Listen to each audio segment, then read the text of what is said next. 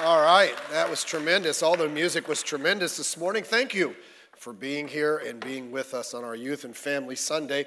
I hope you'll be with us uh, tonight as we as we do some special things and and, and um, split up and just some different topics related to family and different roles in the family and so forth. This morning, I want to I want to uh, speak to us and encourage us uh, about a few things, but I do encourage you to be back tonight.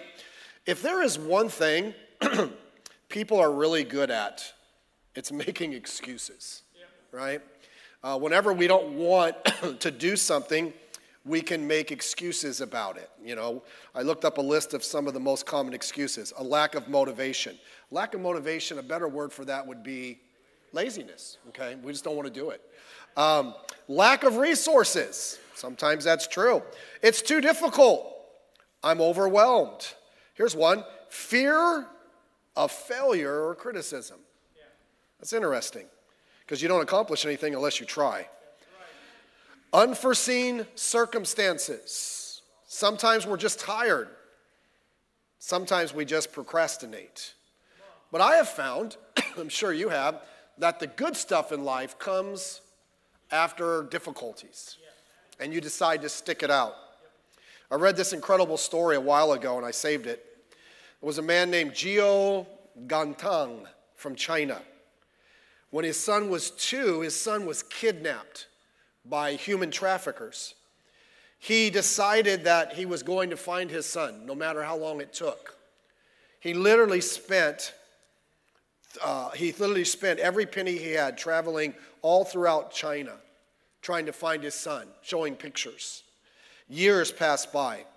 Uh, he, he tells a story about how, how, as he was traveling on motorbikes or whatever, he got in accidents, he broke bones, he, he, had all, he was robbed several times, he slept under bridges, uh, he ran out of money and begged people to give him money so he could continue on his journey. But after 24 years, he found his son. His son was 26 years old. That man went through a lot of difficulties. That man suffered a lot, but I guarantee you, after that 24 years when he found his son, he forgot about all the, all the nonsense because it was worth not quitting. The ability to keep going when you want to quit is what I want us to see this morning. In chapter 4 of Second Corinthians, Paul is describing the battles he faced as he, he served God and he went about uh, preaching the gospel and trying to fulfill God's purpose in his life. And he had all kinds of struggles. Of course, we all have the same struggles he had self, right? When things get difficult, we start to question ourselves if we can make it through, if we can, we can finish it up, and if we can continue going forward. He had the, the outward struggles of sight. It says in the beginning of the chapter that, that people were blinded to what he was trying to tell them about the gospel and about Jesus Christ. Satan also fought against him. And then as we got to the verses, as we get to the verses we read, the, some, of the, some of the suffering that he had to go through. If you read through it, and what Paul went through, um, there was enough there for anybody to want to back up or to quit what they were doing. It looked like he was floundering. He could have felt like he was losing ground and he was not gaining. But when we get to the verses that we read, he starts getting to the positives. He starts looking past all that he had to go through and he's looking forward to the difference that he can make. Paul knew that temporary setbacks would soon be replaced by eternal victories if he would just stick it out. But the victories that he would have and would eventually experience, he would not have had had he not had the determination to keep going when things weren't going very well. And all of us have these kind of issues and times in our life. We face things and we come to a point as to where to where are we going to keep going? Are we going to keep putting the effort in or are we going to back away? Are we going to back out? In the Christian life, it is true that we learn more during difficult times than we do during good times. If you, if you, uh, Bible calls those trials, test. If you go to school anywhere, I guarantee if your teacher said all you got to do to get a good grade is just listen, you're not going to be quizzed. And as long as I think you're listening in class, I'm going to give you an A. Can I just tell you something? None of you would study. You're like, I would, you know, you'd probably, you know, triple uh, triple shot of espresso. Just make sure you're tuned in because you don't have to study. But we know when something's coming we got to deal with, we're more in tune to what's going on around us. And that's what happens when we go through difficult times. Understand this because we're saved, we're on the winning side, but sometimes the situations around us can, can cause us to think, are we really on the winning side? By the way, you're God's child. The only way you are going to end up on the losing side is if you choose to go to the losing side. When difficulties arise, we start to view serving God as a burden. And when we do that, we end up only doing what is required, bare minimum required of us, or we stop doing what we're supposed to do at all because we feel like things are we're not in control. In this chapter, there's two phrases that Paul uses. We read it in the scriptures Dan read, but also in verse 1. Here it is We faint not. Paul said, We're having difficulties, we're having problems, I'm having problems, but I am not quitting. Here's the point for all of us. There will be times in life when we will want to, eat, we will want to either give up or scale back on what we're doing because of the difficulties or situations. But it's never a good idea. The best idea is just to always faint not, to always keep going. So, this morning, in the few minutes we have, I know the service is a little bit longer and I won't be as long, and I'm not long anyhow. There are six truths we need to give serious consideration to if we are to be like Paul and to keep going when it would, when it would seem more appealing sometimes to back up or to stop. Here are, these, here are these things we have to think about. The first thing we need to think about is the fact that we do have combatants. That's life. I'm sorry that our society is trying to make it to where the first time that we face any opposition, we start crying foul and we start, we start quitting, we start acting like snowflakes, we start acting like, like life is, I can't handle life. That's just life okay? And by the way, when we make that, this is family in, in, in, Sunday, so I'll throw this one in there. When you make it too easy for your children, and every time they whine about something, you're not helping them, okay? You're not. Well, you know, this, te- it, it, this my teacher's is too mean, and, and, and that's why I'm not passing, but yet everybody else in the class is. Okay? They, they just, look, one of these days they're going to get something that's even worse than a teacher, and teachers aren't bad they're going to get a boss or a spouse. No, just kidding about that one. they're going to get a boss. Okay? Let, let, come on now. By the way, we need to be pushed. We don't need to, we don't need to be coddled. When I was in high school, the few classes that I went to before I I quit before they could fire me. The few class, they put me in this class for people that didn't want to go to school. It was called Sun It was a two period class. We literally did, Doug, whatever we wanted. We would vote. What do you guys want to do for class this semester? And at one time we did film analysis. We watched movies. And then we're like, hey, can you play it backwards? It'd be cooler that way. But we had one class with a guy named Neil. Neil was super chill. He sat on the couch. He drank coffee and donuts. Most of the girls sat with him. I always was jealous about that. But, uh, and um, he would, he, we didn't do anything. And, and, he's, and, and, and a couple times he gave us assignments, and I never turned them in because I didn't care. And I remember one time, I'm like, I'm going to ask him about that. And I went in, I went after class, I said, You know, Neil, uh, that's what he I wasn't being disrespectful, that's what he wanted us to call him. I said, You know, Neil, I never turn my assignments in, and I've noticed when I don't turn them in, you're not like the other teachers, you don't say anything. And he goes, You know, Steve, I don't want to let the fact that you don't turn your your notes in determine how I feel about you. I still like you. I'm like, well, that's cool, but I'm getting an F. Now, it wasn't his fault, it was mine. It wouldn't have hurt him. I mean, he would have been well within his rights to give me accountability. But see, we're, we're in this age where we don't want it. We face troubles and we start to fold up like a cheap tent. Look what, Paul, look what Paul said he faced. Look at verse 8. He said, We are troubled on every t- side. The word trouble means afflicted. Paul said, Everywhere we go, uh, it just seems like trouble's waiting for us. And if you know the life of Paul, that's true. He says in verse 8, We are perplexed. Perplexed means to be in doubt, at a loss. You ever had that? Something happens and it's like, I, I, I'm starting to doubt myself and I just have no clue what to do. He said in verse 9, persecuted. That means to be pursued in a hostile manner. And if you know anything about Paul, he was constantly, constantly hounded by his enemies and beaten. He said that he was cast down. That means to be thrown down. Now, now, not physically, although he was thrown down physically, but everything seemed to push him down. He said in verse 9, he was bearing about in his body the dying of the Lord Jesus. To, be, to bearing about in the body means to carry with you, to transport. He said that, that that was just always on him, like the death of Christ. This is on my back. This is just something I have to bear. Paul had all these situations in life, and yet Paul kept going. But can I tell you why? Because it was all about what Paul chose to put his focus on. What about us? See, many people, if we're not careful, we like to revel in our problems.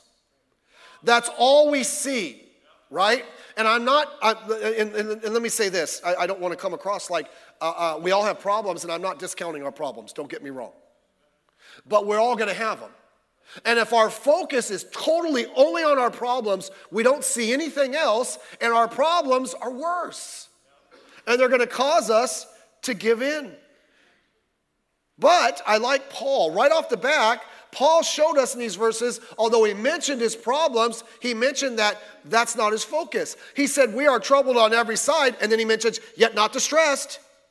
See, he didn't let the, the problems he was facing distress him. He still kept going. He said, We are perplexed, but not in despair. He said, Oh, I don't know what to do. Sometimes we come to the end of ourselves, but, but I'm not going to quit. I'm not going to be in, in despair. He said, We are persecuted. The world may have been after him because of what he was doing. He says, But we're not forsaken. He didn't let the problems he have cause him to think that God quit on him. Because let me, let, let, let me say this God never quits on you. He said, We're cast down, but not destroyed. And by the way, he was stoned, he was beat, he went through a lot, but he goes, I'm not destroyed. Paul says this in verse 10 he says, he says, I'm bearing about in the body the dying of the Lord Jesus, the, the, the, death of Christ. That's, all, that's that burden I'm carrying. It seems like he says, but here's why that the life also of Jesus might be made manifest in our body. He says, I'm willing to take that because that is a, a, a picture to everybody about the Lord Jesus Christ, and I'm willing to turn that negative into a positive. So let me say this all of us are going to have combatants in our life. It's just a part of life, and it's just what are we going to focus on? Well, why don't we focus on some of these other things we need to give consideration to? Yes, we have combatants, but number two, we have Christ. Look at verse 14. Paul said, knowing that he which raised up the Lord Jesus shall raise up us also by Jesus. See, when you have problems, if you remember that Jesus Christ is still with you, you will do much better. Because if our focus is only on our problems, we don't focus on God, we don't focus on Christ, we don't focus on His purpose in our life, and everything's worse, and, and, and nothing's ever gonna get better, and we get discouraged, and we get down, and we get in despair. Paul never let that happen. And by the way, Paul had problems you and I will never have. I'm just telling you, he did. And I'm, again, I'm not discounting our problems. I'm not trying to do that. But I'm saying if anybody had a right to struggle and have problems, it would have been Paul. And Paul's like, well, we have Christ. I mean, the same God that raised up Christ, we're going to be raised up as well. We have a plan, that's why. God has a plan for our life. Now, the thing about God's plan in our life and the God's plan for Paul's life is it went through some difficulties. And so we have to understand that sometimes in God's plan for us, we don't like the details, right? But we need the details. Now, men, we don't like instructions, especially when they come from your spouse. But no, we don't like, we're building, that was, was a joke, calm down. Uh, but we're building something and we, we pull it out and they have this instruction manual. It's like, what a waste of time to read that thing. I mean, how hard can it be to put this together? There's only 500 parts. Okay, I can do this. How many men are you with me? And you realize once the thing is a total train wreck that I might need to look at that thing. And you know what it always says at the top? Please completely read the instructions before assembling. And it's like, that's where my problem was. We don't like it, but you know, those details are kind of important. You look at this product and it's just a bunch of disconjointed pieces, but if you put it, to re- put it together correctly, something good happens. My wife told me, my wife told me one time at, at Christmas time she got a bike when she was a kid. Now, this is her family wasn't Christian, and so some of the relatives were over the house having a good time. Good time. Well, they thought it was a good time. So one of the uncles, who was really feeling good, decided to put the bike together for her. He was in no frame of mind to put it together. My wife said when he was done, the wheel was backwards. The, the, and she, he said it was so messed up that the thing never could be fixed. Okay? Details are important. Like, you like to cook? You know, any of those ingredients, if, if, if, you know, flour eaten by itself is not really good. You know, butter by itself is not real good. But you take all those individual ingredients and you put them together and you do it the right way, something really good comes out of that biscuits. And there's only one thing that makes biscuits even better. Bring it on. Let's go. Gravy. By the way, gravy is like bacon. It's magic. It makes everything better. I'm just telling you. So that's in the Bible somewhere. I'm looking for it. But God has a plan, and God's plan only works if you follow it. You know, we usually don't want to follow it. We want to see each little individual component and do our own thing when that that component is only important if it's added to the other things God is bringing in your life, right?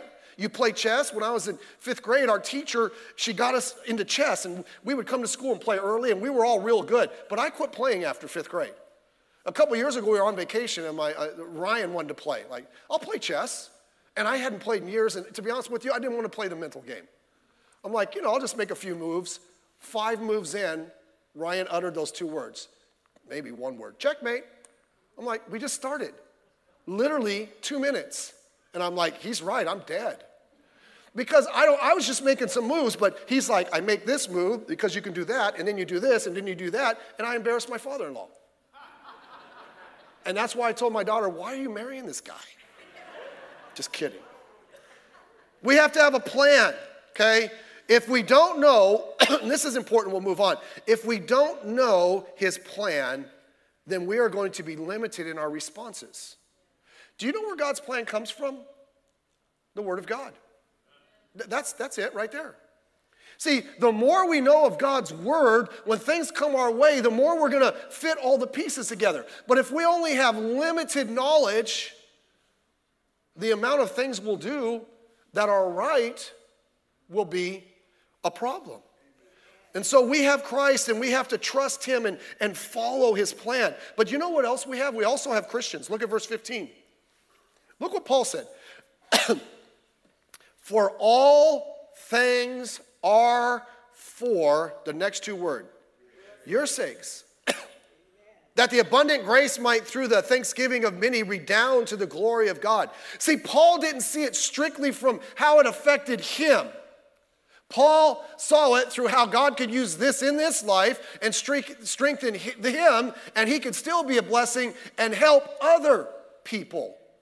The problem with us is we see everything from our own perspective, only how it affects us, and nobody lives their life unto themselves. Nobody does. That's not how it works. By the way, you get married, I'll just throw this in, it's Family Sunday. Your, li- your life isn't about you right now, it's about your spouse. Yeah. Well, you know, I just need my this, that, or other. No, you got married. Man up. Or if you're a woman, woman up. I don't even know if that's a word.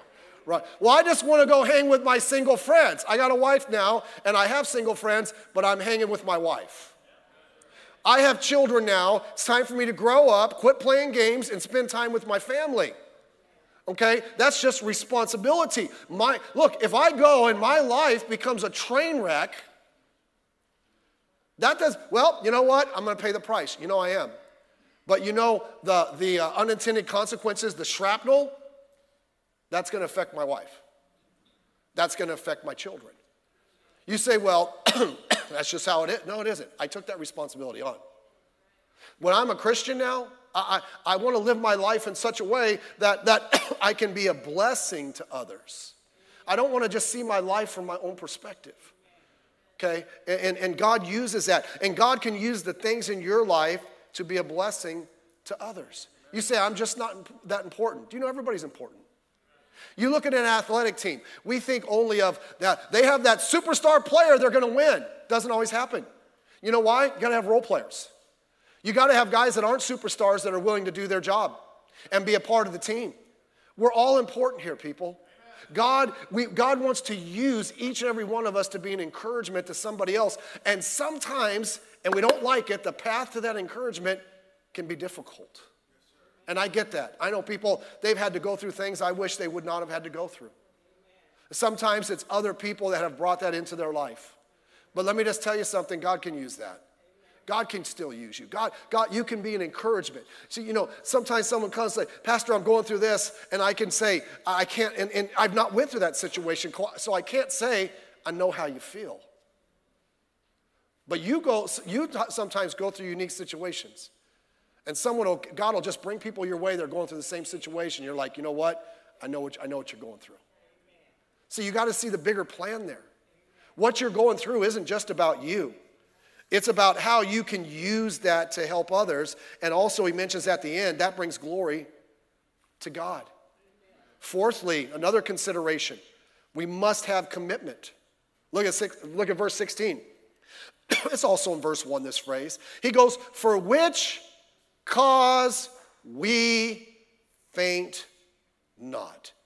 He says, though our outward man perish, yet the inward man is renewed day by day. He's looking at this from a spiritual standpoint. And because of that, he makes a commitment. He just says, We faint not. We're not quitting. We're not going to let this get to us. Hey, it would be really nice if some of us just had some spiritual grit in our crawl. If some of us just said, you know what, I don't care, this is killing me, it's crooked. I'll fix that later. But um, I, I'm not going to faint because of that. But if we would just say, you know what, I'm not quitting. I don't care what happens. I'm in 100%. By the way, when you're in 100%, when bad things come, you don't look for a back door.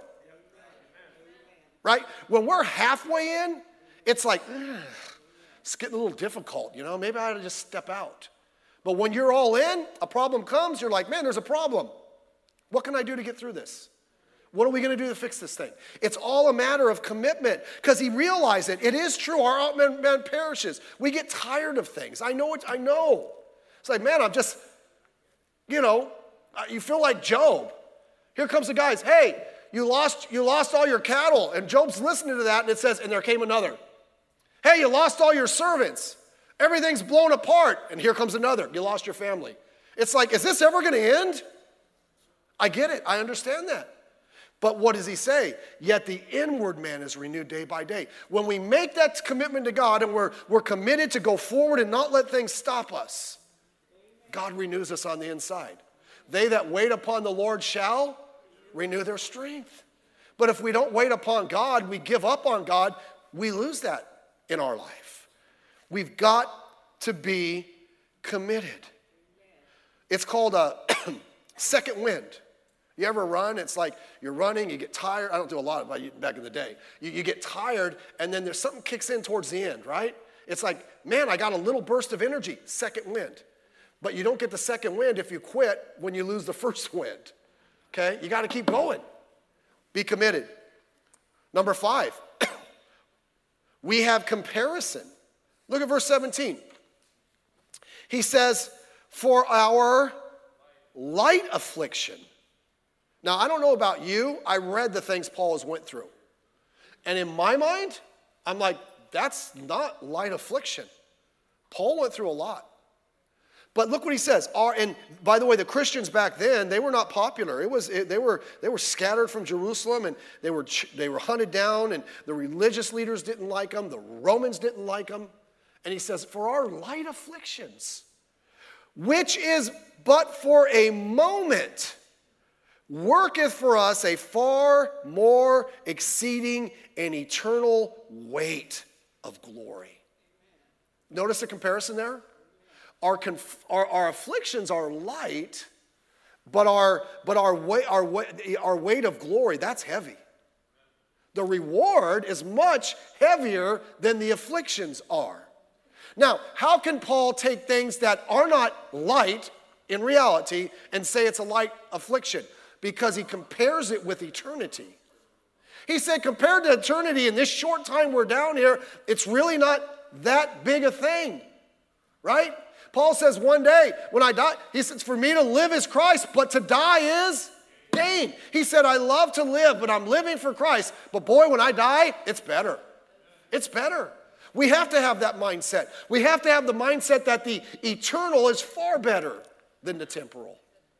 And I'm not saying, sometimes people go through such horrific and painful things, and I feel for them, but I do, under, it's not just, it's not just a, a spiritual gobbledygook when someone says, you know, eternity is better.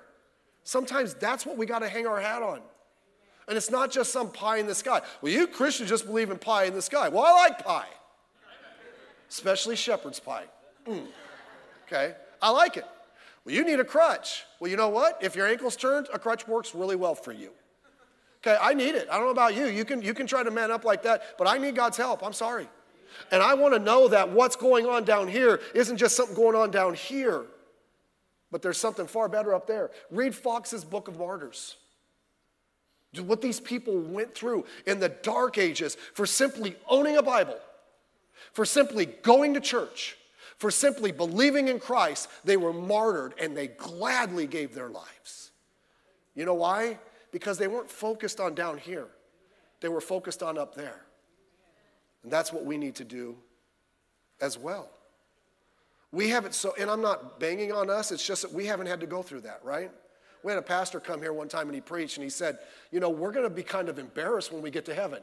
Could you imagine? We're going to get to heaven and we meet up with some of these martyrs that were burned at the stake. Like, they come, you know, we go, Wow, how did you get here? And they're like, You know, I, I, I owned a Bible and they burned me at the stake. And then he'll look at us and say, How'd you get here? And we're going to say, cholesterol? I mean, and I'm not putting us down. We don't have to go through that. But, but they went through a lot and they did it willingly because of Christ. And then lastly, we have a compass. We have a compass. Verse 18, what, it's what we look towards. While we look not at the things that are seen, but at the things which are not seen. For the things which are seen are temporal, and the things which are not seen are eternal. What's the point here? Our focus needs to be on eternity. Yes, we have responsibilities to take care of here. Yes, we have things we have to deal with here. But our true focus, our compass, where compass always points north. You know where our compass always ought to point? Towards the eternal. Because it's only the eternal that makes sense of the temporary. It's only the eternal that gives us the strength to get through the temporary. I would be, I would be beyond discouraged if I thought that all there was to this world is what's in this world. I would be beyond, be, beyond discouraged. Thing, you, I've been here. I, am not, you know, I, I don't hide how I feel about the nonsense going on in our society. And it's not politics, it's morality the way they're going after our children. That if, if I didn't understand that there was an eternal aspect to everything we're doing, I'd be so down. But you know what? There's an eternal aspect. There's a God who's in control. I'm not in control. That's a good thing. There'd be a lot of heaps of ashes somewhere that used to be people. Okay? I'm not God. God deals with that. And I want to see everything from an eternal perspective. I may not like it. I may not understand it. I might want to just back out and say, I'm done with it. But I can look to a heaven and say, you know what? There's a God that wants me to keep going. And God wants us to keep going as well. All of us are going to hit a point in the road in our life when we're going to have opportunities to quit. And by the way, some of them are real, they are, but some of them are also imagined. But what keeps us going? What are we focusing on? We have to value and focus on the eternal over the temporal. And that'll get us through those tough times. And when we get to the end of the tough times, you know, it's like, I'm so glad I stuck it out. God used that. Let's bow our head and close our eyes for a minute, if we may. Every head bowed and every eye closed just for a minute. Many of us in here, I'm sure if there's some of us in here, we're going through some things. You know, sometimes I hear the things people go through, and it's like, man, I wish I could just change it, that they don't have to go through that. But you know what? God has a plan for that. God can use that. But don't quit. By the way, sometimes the, the commitment we need to make to stick with it and not quit needs to be made before the problems come. I know this quitting is never the answer. To work it out and go through it and get to the end and see what God has and see God work. Maybe you say, man, I, I don't see God working in my life. Could it be because we're not willing to go through the tough times? We're not willing to go through the trials? It's, it's, it's easy to see God work when things are going well, but God works even to a greater extent during those difficult times. What does He tell us? My strength is made, made, my strength is, I forget the word there, but it's stronger in His weakness, in our weakness. Maybe you're here this morning and it's hard to focus on the, attempt, the eternal if you're not one of God's children. What do I mean? What do you mean by that, Pastor? Here's what I mean.